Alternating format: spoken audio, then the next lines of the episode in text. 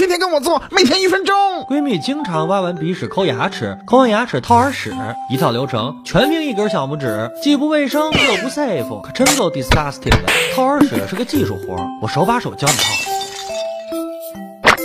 有的人掏耳朵，就像我闺蜜这样，用小拇指直接掏，这么个掏法，指甲短了掏不着，指甲长了太危险，插进洞里一通搅和，掏破了耳道黏膜是小事儿，万一伤口感染，就得及时涂上消炎水了，以防感染恶化影响听力。不仅是指甲、铅笔、牙签这些又尖又长的东西，也都懂得柚子，不但容易弄破黏膜，更有可能戳破耳膜骨，造成听力损伤。而是 too much 可以让别人用镊子帮你夹出来呀，比你自己瞎折腾安全多了。没有人帮忙的时候。就别掏了呗。要是实在痒的厉害，就用棉签蘸点浓度为百分之七十五的酒精，轻轻擦一擦痒的地方就行了。耳屎多到把耳道堵住了，Oh shit！